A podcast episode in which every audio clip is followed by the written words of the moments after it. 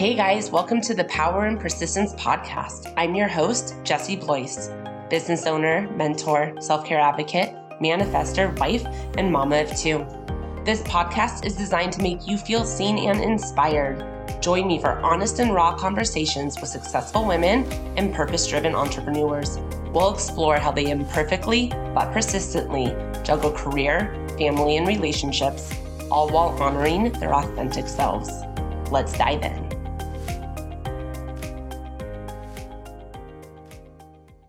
I'm so excited you guys are here because I'm opening my doors to my one on one coaching program, Find Your Yes, because we all deserve to live a life that feels like a hell yes. Women are leaders, and leadership is found in entrepreneurship, leading teams within a business, volunteer organizations, your community, and at home with your family. Whether you're desiring to make a transformation into leadership or you want to up level your skills to become a more effective leader, this program is for you. I've been leading at work and at home for over a decade, and this is what I know. It wasn't until I did the inner work that I personally needed to do that my leadership skills really improved. And that's why I created the Find Your Yes program. So you don't have to do the inner work alone. As someone who has been there, I will guide you as we work through your shadows, heal past traumas, overcome self limiting beliefs, and watch you transform from the inside out. So if you're ready to create a life that feels like a hell yes, head over to www.jessieblois.com forward slash contact to book a call or head over to my Instagram at Blois and send me a DM. I'm so excited to connect and to find your yes. Today I'm here with Megan Stoddard, and this is going to be a fun one because I get to learn a lot. Megan is a professional coach who used to be a professional dancer and is now into coaching. She's been doing coaching for over nine years, and you specialize in helping clients improve their lives through integration by design method, your integration by design method, which combines human design, subconscious reprogramming, and somatic experiencing. And I, through my work, have a really good idea of what all of these methodologies are, but they're so interesting and they're so powerful. So I can't wait to get into them. But first of all, just thank you for being here, Megan, and welcome to the podcast. Thank you. I'm so excited to be here. This is so fun yeah, it's going to be so fun. So I want to get into your life because I know you have a beautiful, empowering story to tell, but let's dive first into what you do. And can you kind of talk to us about what is human design, what is subconscious reprogramming and somatic experiencing, and how you kind of weave it all together to work with your clients? Yes, let's see how so how quick I can say it all. okay, yeah, like uh, layman's terms, because yeah. I want to talk about how you got to this place as well. Yeah, so human design, it's a methodology that combines a bunch of different practices. So like astrology, um, the Kabbalah tree of life, I Ching or I Ching, however you want to say it, uh, quantum quantum energy, like gene- uh, epigenetics, that kind of stuff.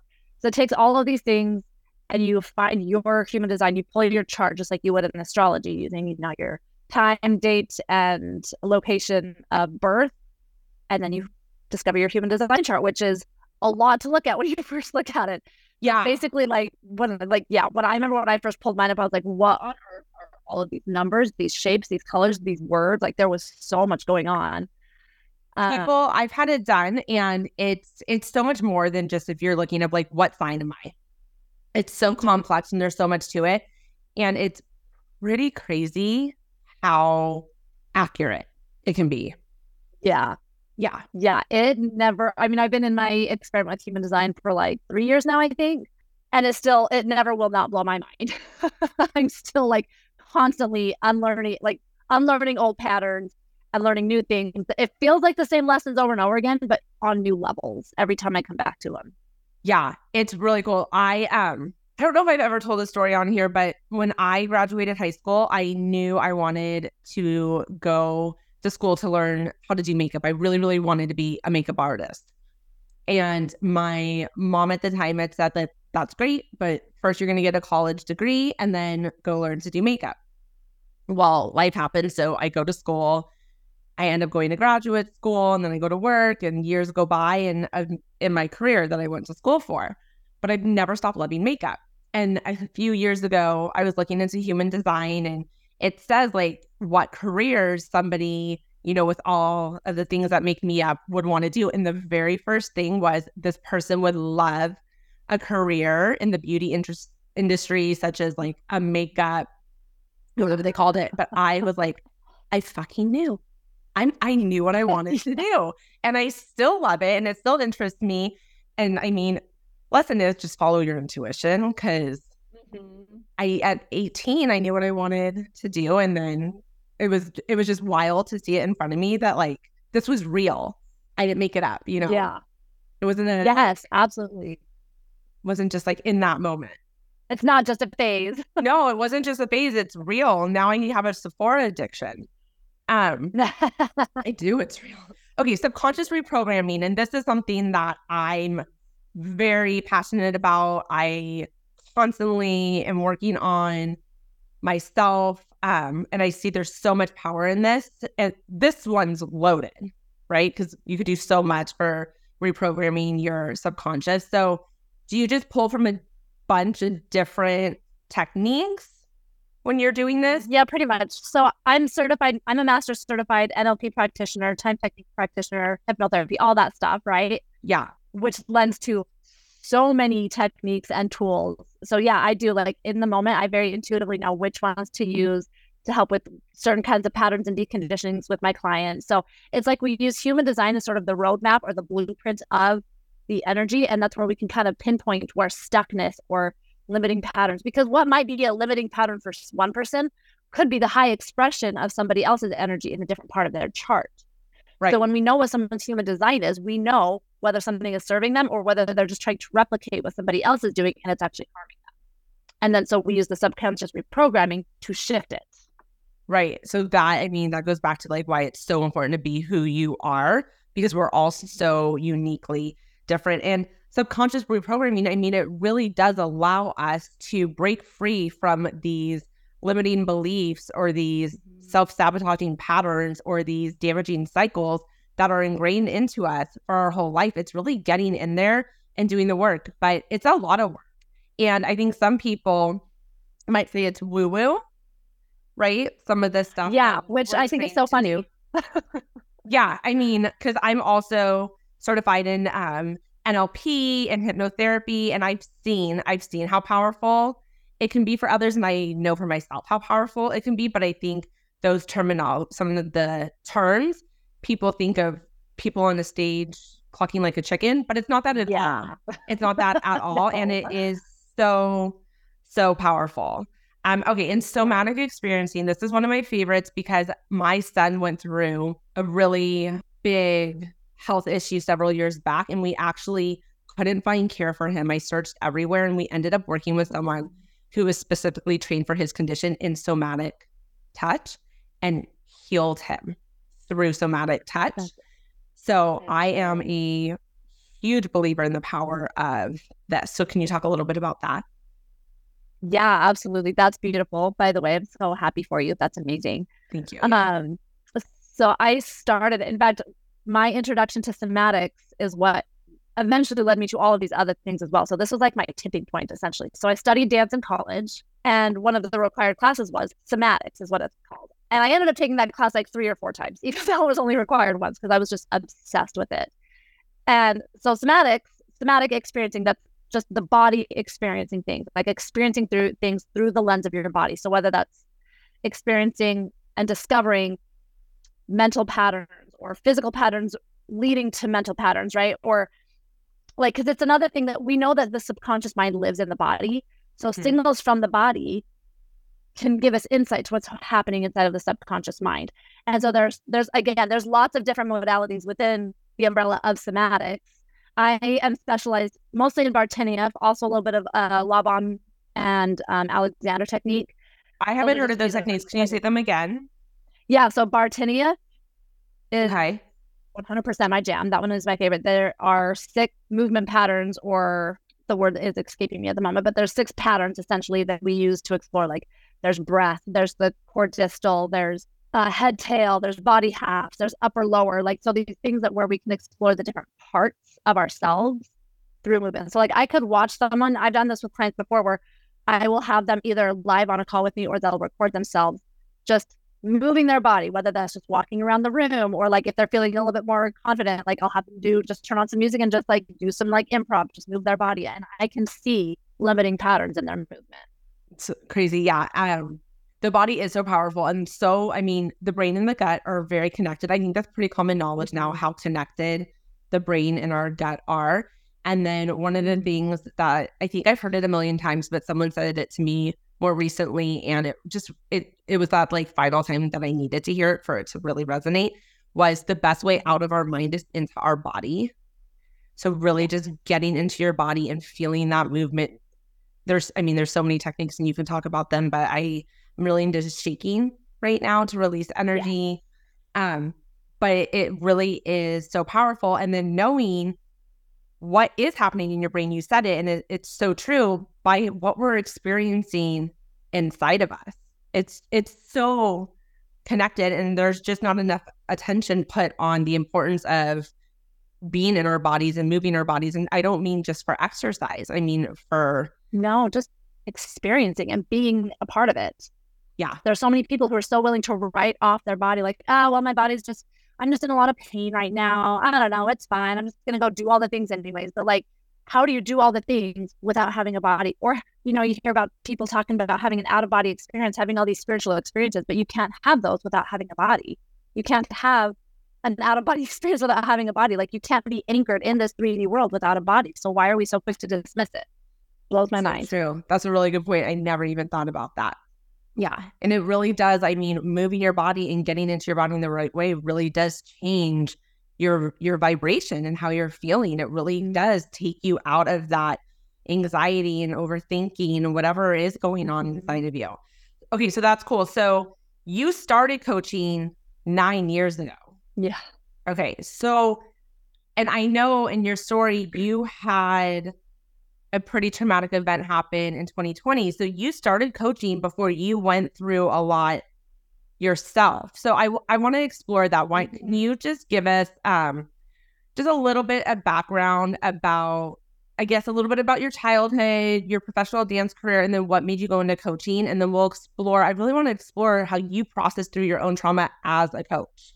Yeah. Oh man. All right. Let's do this. Let's do it. So So my childhood, honestly, like from the outside, looked super typical and very uneventful, very unexciting. Like it just, I had a big family, lots of extended family around, um, very strong in my in the religion that I grew up in that I'm still a part of today. Um, you know, went to school, had friends, everything seemed pretty normal. I was the sixth of seven kids, you know, so just like everything seemed fine. And then it wasn't until later that I realized which the so so what happened was in 2020 I had a miscarriage, and as I was going through that miscarriage, I was simultaneously going through um, the master practitioner certification process. So I was in that week long intensive literally as I was miscarrying. So because I had this massive support, I was so beautifully held mm-hmm. as I went through this traumatic experience. Mm-hmm. My subconscious mind was it felt safe. Like my mind was like, okay, we're safe. We're being held to process things. So let's bring up memories of some childhood trauma. While you're going through this, let's just add to it. Yeah, exactly. so what happened? You just had memories that you didn't even know existed? Yeah, so it was it was so wild. So what happened was so I was sexually abused as a child. So I can't even remember exactly how old. I want to say somewhere between 8 and 10. Okay. Maybe like, or maybe even for two years. I don't even know. It was an extended period, but like, I know that every once in a while in my life, that memory would pop up and my, I would just get immediately like confused about it. I'd be like, that happened. What do I, I don't know what to do with this. And then it would immediately disappear again. So when the memory would pop up, did you know that it was true and you had like the details or it was kind of like this fuzzy thing that you didn't know if it was real or not real? I knew that it was real. I for sure knew that it was real, but I didn't really know that, that it was wrong. I didn't know what it meant. Okay. I didn't realize that it was like explicitly abuse. Okay. Right. Because I mean, I know we're not, I don't want to go into too much detail, but just for the audience, it wasn't an adult. No, it was a friend. It was a friend that you were literally having play dates and sleepovers. Mm-hmm. So, and I know, I, I know these days, and you know, sleepovers are a hot topic are they okay? Mm-hmm. should parents allow them? Um, Mm. and so okay, so yeah, so just for the audience, this was a peer, this was a sleepover, this wasn't an unsafe adult that was in your life. Yeah. And so, yeah. So when those memories came up, it's like I knew that they happened. I didn't know that they were bad or wrong. I knew that they made me feel not okay, Mhm. but I didn't know that I needed to do anything about it until I was being held in this sacred supportive container. And then all of a sudden, like it was, I think it was day one of this certification as I'm miscarrying that I was like, um, so I was sexually abused. Now what? So what happened? Because was it just like it came to your mind and it was at this point where you just couldn't not give it the full attention? Yep, it like came full full force. This like it was like full awareness. It wasn't necessarily any more memories. It was the same memories that came up. It just was the awareness that increased. It was like just my mm-hmm. field of vision, like subcon like not even like vision isn't quite the right word, but just my awareness was like, oh, I have clarity now on what that was, what it means, and like now I can actually move on. I can actually get some healing and yeah, start to make progress on it because I'm being held. I'm, I'm it mm-hmm. is safe now to move through this. Okay, that's intense. And then at the same time, again, you also have other children, so you're not Mhm. you're also a mom. Yeah. You have a Yeah, I lot had my two oldest at the time, and my husband was in physical therapy school. Wow. So you guys, Yeah. okay, so you have so much going on. So what did that process look like? Did you immediately go into therapy? How did you work through your own trauma? Knowing what you know as a coach and knowing that you help so many other people work through trauma, what was your approach to yourself? Because it is very common that we aren't able to do for ourselves what we can do for others. And we can't give ourselves the same grace. We don't take our problems as seriously as we take somebody else's. But what was your experience? So yeah, it was it was a little bit of a spread out, drawn out process, uh, and it was painful. Yeah. start with that for sure. Yeah. Um, so I took that week, and that was kind of my focus, like to first of all get really good at being a master practitioner for others, and then allowing others whenever it was my turn to be practiced on or whatnot. That's what I brought up was this trauma, get the help right then and there to start processing it. So it was that and my miscarriage that I was getting help with that week. And then after that, many of us continued to do some trades for a few months, just to continue solidifying our mastery of these skills. And so I continued receiving help from my colleagues that way for a little while. And then it wasn't until, so this was in October of 2020. Oh my gosh. And we're in a pandemic. I mean, I hold know. on. Okay. All right. So the universe said, like, let's get it all out of the way. Let's, Mhm. okay. Oh my God. Okay. We're like open in the pandemic. box. Wow. Okay. All right. Sorry. That kind of just like October 2020, like we're in, like you're stripping down, taking your clothes off after you go to the grocery store pandemic. That's Yeah. where we were. The Luckily, we were in a pretty small town, so we weren't like majorly affected, but definitely, definitely still all the precautions and everything for sure.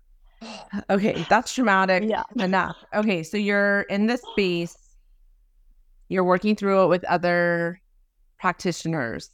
Mm-hmm. So And did you not just have one coach? No, not at that point. Because Okay. again, I was still working on building my own practice. Our finances were not to the point where I was Yeah. comfortable hiring anyone yet. Yeah. Yeah. So I just did a lot of trades with people and it it honestly was great because I was I knew all of these women hmm and so I felt very held and supported and like they were all there at the beginning with me. So even to this day, like I will still have conversations with these women about the progress that I've made and like how much they've helped me and how I've been able to help them back. So it's been it that's been it was a really good way to get started for where I was in my life. And even then, it still took me several months to be able to like so I told my husband, obviously he was there with me, supporting me through all of that. And then it still took me months to be able to bring it up to like my mom, who was again one of, also one of my best friends. And I didn't go start going to therapy until I believe it was July the following year, either July or August. Pretty sure it was July. Was that also financial or you just weren't ready? I just wasn't ready. I just still was grappling with it all. And I, to be honest, a lot of that was fear. I was afraid to go to therapy. Yeah. Because I had heard I, I was so torn because I love coaching and I didn't want to just go through talk therapy. It's like I don't want to just go talk about it. I want to actually like move through it. Yeah. Yeah. So it took me a while and I wish I had shopped around a little bit more for a therapist that I fit with better because I had a good therapist, one that I finally found. She was good, but again, it was more just talk therapy. And I was like, I I know that I am I'm already well aware of the things consciously. Yeah. I want to get into the meat of it. I want to actually move through how it's playing out in my life now. Yeah, no, I understand that. I've done a ton of therapy in my life, and I think therapy is beautiful and it has a lot. There's a lot for therapy, but I, I too have gotten to the point in my life where I'm like, I don't want to talk about it anymore. Mm-hmm. I want, I want to move. I want to work on my subconscious. I want to reprogram. I want to get in my body. It's Kind of like that next step for me. So I understand what you're saying. There's just beauty in both, and you need to do which one. Yeah that's for you. And also finding the right therapist is key. And I think that's what's so hard is a lot of people try therapy, it's not the right fit, and then they decide they don't like therapy. But it's so important to to really search out finding the right therapist. Yes. In fact, I had a terrible experience with a therapist back in college because I had been I had self-diagnosed with depression my freshman year of college. I had been dealing with this melancholy, this numbness since high school and I didn't understand why. Now I know why, obviously. Yeah. But then eventually one of my roommates, she was regularly going to therapy and I thought that was great. So I was like, okay, well, I'll give it a try. I went on campus because again, I don't know why I'm feeling these things, right? Right. One therapist, all she did was ask me about my family history and then kind of giggled at me and told me that I didn't have depression and that I just needed to probably like, you know, get more sleep, which I literally took a nap every day, slept as many hours as I possibly could. Sleep was not the problem because you had depression. So, yeah, because I had PTSD. Yeah. But so did have it, and it was like awful. So I never went back to therapy. That was another reason I think why I avoided therapy for so long because you have negative experience. Yeah. I mean, absolutely. So when you got diagnosed with PTSD then from this mm-hmm. experience, yeah, did that impact your healing journey? It did in the very best way. Can you explain what that, yeah, how it did? Absolutely. Because again, so there was a, that one therapist in college. And then after that, so there are many ways that my PTSD has physically manifested in my body. Struggling to breathe, like I, it's still something which I actually know correlates with my human design as well, where I'm very conditioned. I struggle to get a full breath of air, and I have gone to doctors, and they have seen that my lung capacity is not what it should be for my health. Because like I'm very physically fit, I take care of myself. I'm in my, you know, early 30s. I should be able to breathe, right? But they yeah. can never figure out why. So it was all, it all boiled up to like, well, I don't know. Sorry.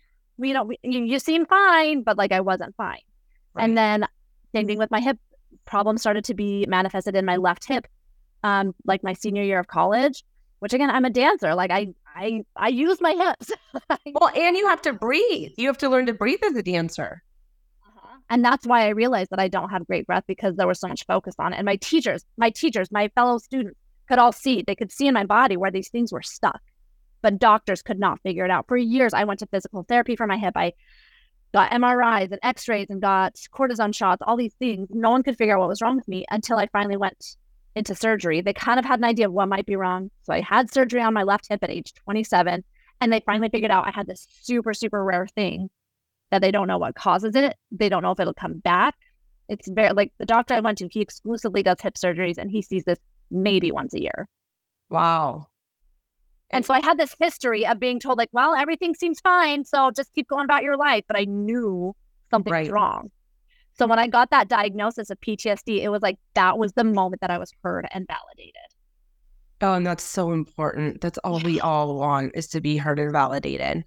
Mm-hmm was that the therapist that did that for you? Did you go to a mm-hmm. yeah. So then what what approach did you take after that? How did you start working through the PTSD?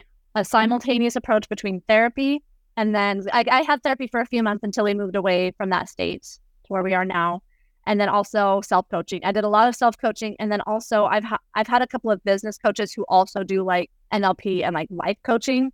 So they also helped me move through this stuff as well. So combination for sure. Was it did it get dark for you for a while before yeah. it got better? my gosh. Uh 2022 was my dark night of the soul. Okay. It was for the whole year. It took a while.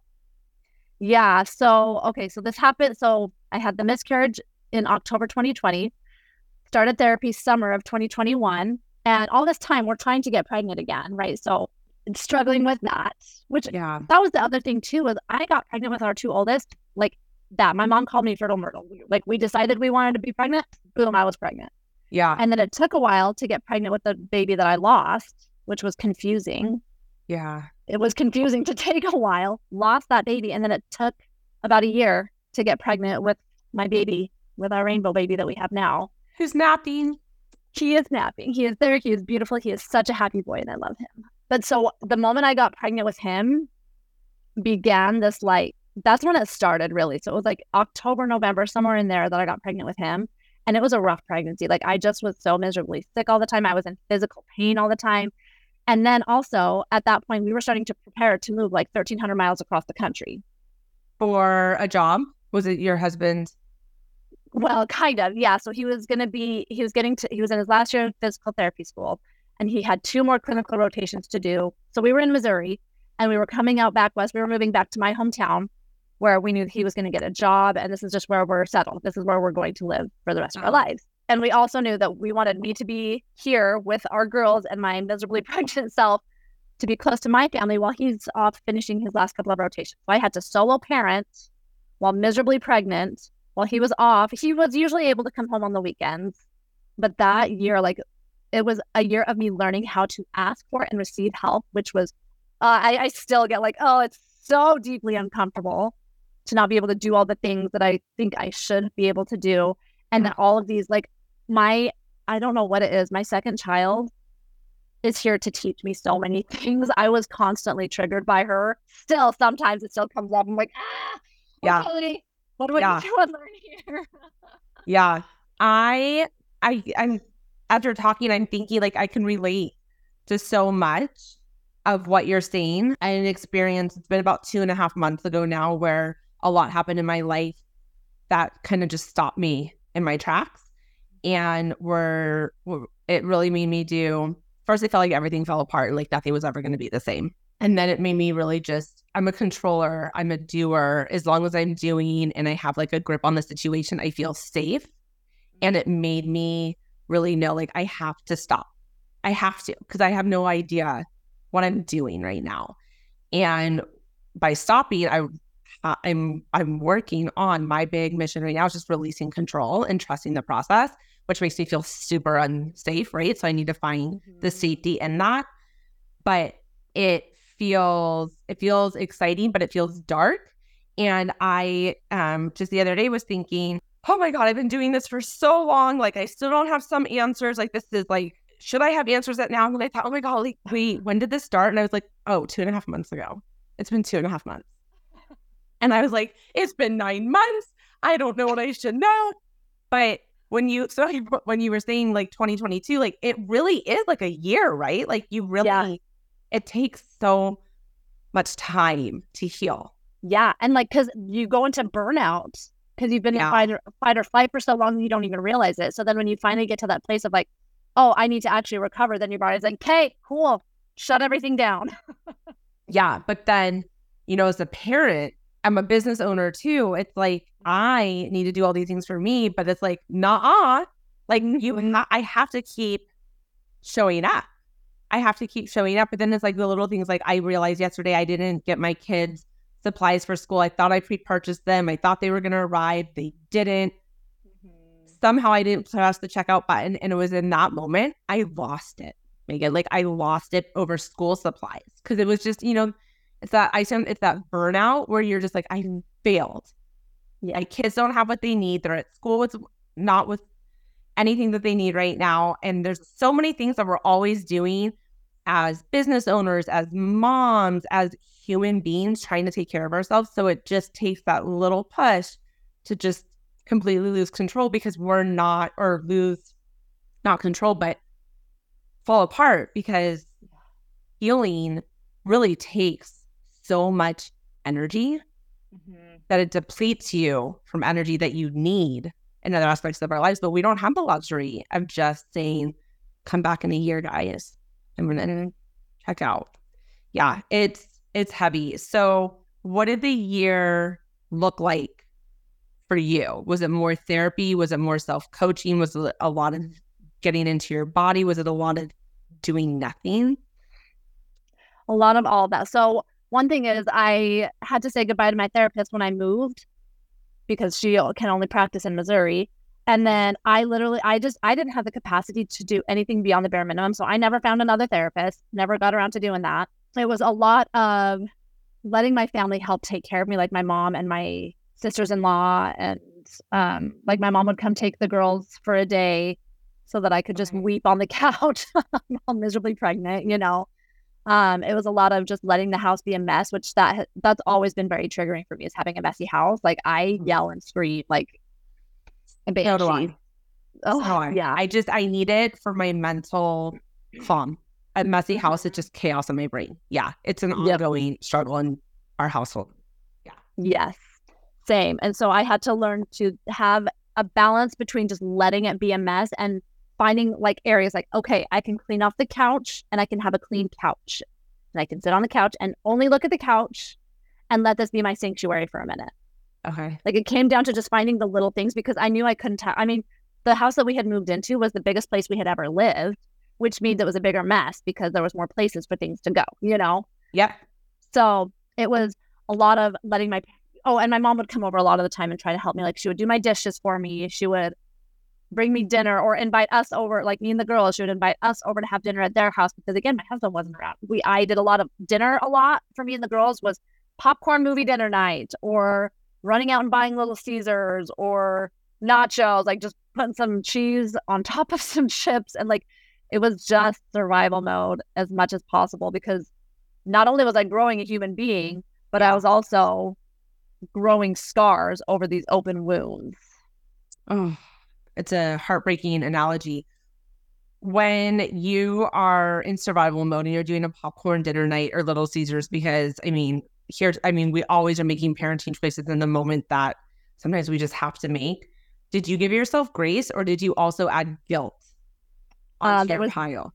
Both, for sure. It kept going back and forth. There would be moments where I could just breathe and be like, this is not the life that I want right now. And it's the best that I can have. And I know it's, I always knew, I always knew it was not going to be forever, even though it felt like it. I think part of it helped that this was my not my first pregnancy. I knew because the first time I was pregnant, I was like, this is forever. I am going to be huge and I'm comfortable forever.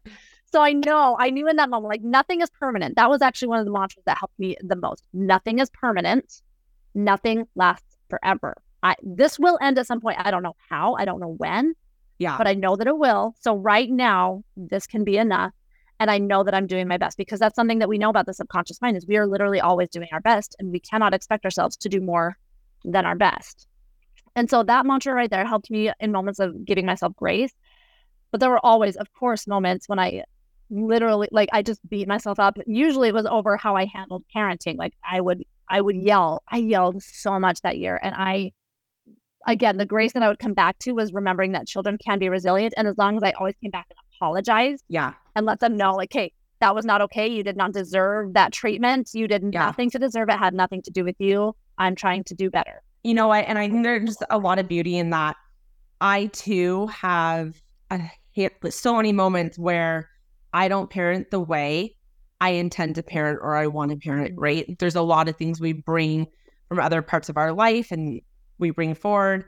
But I think there's so much importance in not that I want those parenting moments to happen that way, but I think it's such a beautiful lesson for our children that it is okay to mess up, but you need mm-hmm. to take ownership for it, right? Let's yes. not put the blame on others. Let's not be the victim. Let's not pretend that we didn't act the way we acted. Let's not ignore that we hurt you. Let me come mm-hmm. forward and say, Mommy messed up this is what mommy wanted to do. This is what I did. And I'm so sorry. And I'm going to do better. And let them see the beauty in being a human and making mm-hmm. mistakes. Cause I do. I so, and I talk to my children about this a lot. If you do something that isn't your, you know, your best or you messed up or you do something that hurts somebody else, you need to say, I did it and I apologize and here's what I'll do in the future instead of like, well, they did this or I didn't do that. Like, we're not going to lie. We're not going to, I don't use this word, but like, we're not going to gaslight. We're not going to mm-hmm. make that other person feel bad for our emotions. Um, so I, I, I, at least in those moments where I feel like I'm fucking up as a parent, I can then turn it around and be like, but look how we can handle moments that we're not proud of. Yes, that's exactly it there is that teachable moment. And in fact, I had one. My daughter was up from one to two thirty last night, and I was raging, raging. A whole other thing we're dealing with right now, but yeah, there was just like no getting through to her, no helping her at, in those moments, and I just saw red. You know, mm-hmm. it's the middle of the night, or not functioning. And then this morning, I had to step back and be like, well, that wasn't really like my best mom moment. Like she clearly needed something, right? Mm-hmm. Yeah. It's hard. It's hard to be a parent and self reflecting and healing and doing all the things. But the other option is to not self reflect and heal, which mm-hmm. that's just not a good option. Right. I was actually just thinking about that yesterday. I heard someone, I don't even remember what podcast it was. I was listening to someone else's podcast where they said, sometimes I envy people who don't have that kind of self awareness, people who just like bumble around in life and just do the things and don't even think about their self awareness. like, I don't envy them. I don't. I really like the self awareness. I would rather go through the challenges and expand and become more and just, it just feels more juicy. Like, I geek out over expansion and like, I want to see what else there is. I want to see what other lenses I can experience life through. What this is a playground. Let's play. Yeah. I mean, I can see the beauty in like it, it's kind of like an ignorance is bliss situation, right? What that person's alluding to. It sure. does feel in that moment peaceful, but just because you're not self-reflecting, it doesn't mean that shit's not living in you. Right. That's exactly like I think about the version of being in high school. Like, yeah, I was struggling. I just wasn't aware of it. yeah, it's it's still there, whether you're acknowledging it or not. So it really is by getting in there and doing the hard work that we can evolve into better versions of ourselves. And then, you know, once we're a better version of ourselves, we're we're a better parent, we're a better partner, we're a better friend. Um, but it is, it is, it's a lot of work. And it's kind of wild to me that even before you went on this deep dive into your own past and your own healing, you decided to transition from dancing to coaching. Mm. Like you knew mm-hmm. you wanted what made you decide you wanted to work and help others? So it was like a it was a very cha-cha kind of an experience. So a little bit of the timeline, I'll just give a quick little timeline. So I had graduated college and moved away and I just found like a, I was just a registrar at a hospital for a while while I was looking for other dance opportunities because I mean finding opportunities as a dancer yeah like the starting artist thing like it's it's hard yeah um but then eventually I found a company to audition for. I auditioned, I got accepted, and then I met my husband. Well, actually, I had met my husband before, but then we got engaged, and I moved away before uh, before audition or before rehearsals even started. So oh. that happened. But then I moved away, and we moved back because he was still in school. So we moved back to the town where I had gotten my degree, and suddenly dancing opportunities came up again. But it wasn't the same. I got on a different company, which was wonderful but I wasn't dancing 24 7 anymore like I was in college. In in college, I was dancing eight to 10 hours a day, like literally moving my body all day long in a way that I just love, love, love, love. Yeah. So I was dancing like maybe five hours a week at this point, And I just, I needed something more that was more fulfilling. Cause again, I went back to another desk job, a job that I had in college, being on phones, um, doing customer service stuff. Like, ugh, it was awful. I hated that job. It sucked down my soul. I called in sick as often as I could because I just was not doing well. yeah. Um, and so I actually initially started my coaching as a health coach, health and fitness coach. Okay. And started there. And I liked it because, again, it was the physical body. So it was movement, it was exercise, health, right? I don't care. I don't, I never cared about helping people achieve a certain amount of weight loss, but that was what I always attracted because I always had really good physical transformations. I always lost the baby weight pretty quickly after having babies. I uh, was able to get six pack abs pretty easily. You know, like I'm one of those obnoxious people who just makes fitness look easy because I'm yeah, it's pretty obnoxious. Thank you for acknowledging it's obnoxious. Yep, I do. but I I also acknowledge part of that is my human design. When I when there's something that I enjoy doing, I can master it really easily. Like I can just pick up on skills and master them without having to think about it very much, without having to yeah, it doesn't feel like hard work for me. It just comes to me because I enjoy doing it. Uh-huh. And once again, and I used to downplay a lot of my talents because of that, because I was like, well, I don't want to make other people feel bad because they're not picking up on it as easily as me. But like, no, I own it now. I just know that one of my skills is using my physical body. I always geek out on watching transformations. Like, well, if I do this program, my body composition is going to look like this kind of. Well, what happens if I go do this kind of thing instead? Like, right recently in the last year, I've gotten really into running. Weird. I don't know. I never thought I would be that person. But like, again, it's just fascinating to me to watch the evolution. But people would always come to me looking for, like, I want to lose 30 pounds.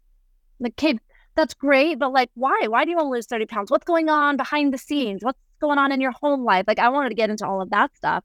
And most people didn't care about that. So right. that's when I transitioned into life coaching. So like, I mean, yes, I am very passionate about the health stuff, but like that's not going to play out unless you're also willing to look internally. And so that's well, why that's what I was gonna say. Do you feel like, I mean, obviously, but I believe this too, that some that weight isn't necessarily gonna come off if the inner work isn't being done. And I feel like I've always, I'm the opposite of you. I've always struggled with my weight and even I, you know, I want to tell my story, but like I don't even want to put that into the universe anymore because it's such a limiting belief.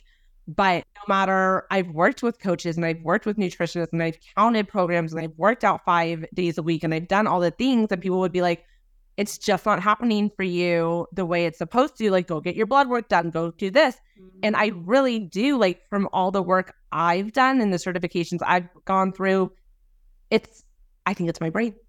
I really do. And it's still, you know, there's a lot of trauma and shit from my childhood that there was a lot of emphasis put on my weight and how I looked. So there's a lot of things to peel mm.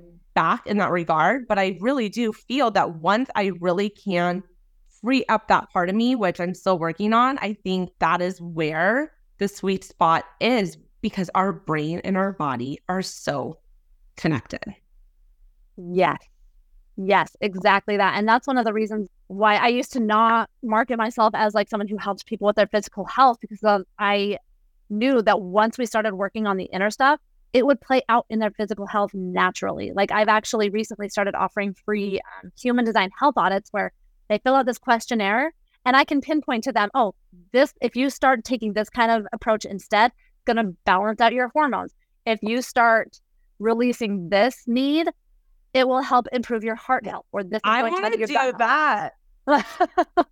I because it's tough now. Yeah, yeah, do it. No, I mean, it's do that for you. It's awesome. It's a beautiful approach, and I think there's not enough attention paid to how much it is really all connected and how much freedom does come with working through certain parts of who we are to get to where we want to be. It's like someone said, you know, how do I be this type of leader? How do I be this type of parent? Or it, you work on you. Yes. You can't follow somebody else's approach. You can't just follow that 21, 21 day fitness program and expect to have the exact same results as the creator. They right. created that because they found what works for them. Exactly. So that doesn't mean you can just copy and paste it. Right. And if you are going to copy and paste it, you're going to copy and paste it from your own internal mishigosh. That's my Yiddish word for crazy. And it's just, it's just not going to work the same. You're going to implement it from an inauthentic place, and it's not going to have the same power that it could. Okay, I see your littles. I'm going to let you go, and I'm so grateful that you came on and shared your story. People can go into the show notes to find out how to contact you and reach out to you. I know I'm going to go on and do that audit. So I'm excited about that. And just thank you, Megan. Thank you for coming on and thank you for sharing your story. And I'm so happy to see that you're in such a good place. Thank you so much. I am so honored to have been on here. This has been wonderful. Thank you for having me. Bye, Megan. Bye. Thank you all so much for listening to today's episode. If you like what you heard and you want to hear more, please rate, review, and follow along on Apple, Spotify, or wherever you get your podcasts. You can also find out more about me at www.jessieblois.com and follow along at Facebook at Jessie Blois or on Instagram at, at. See you again next week with another great episode.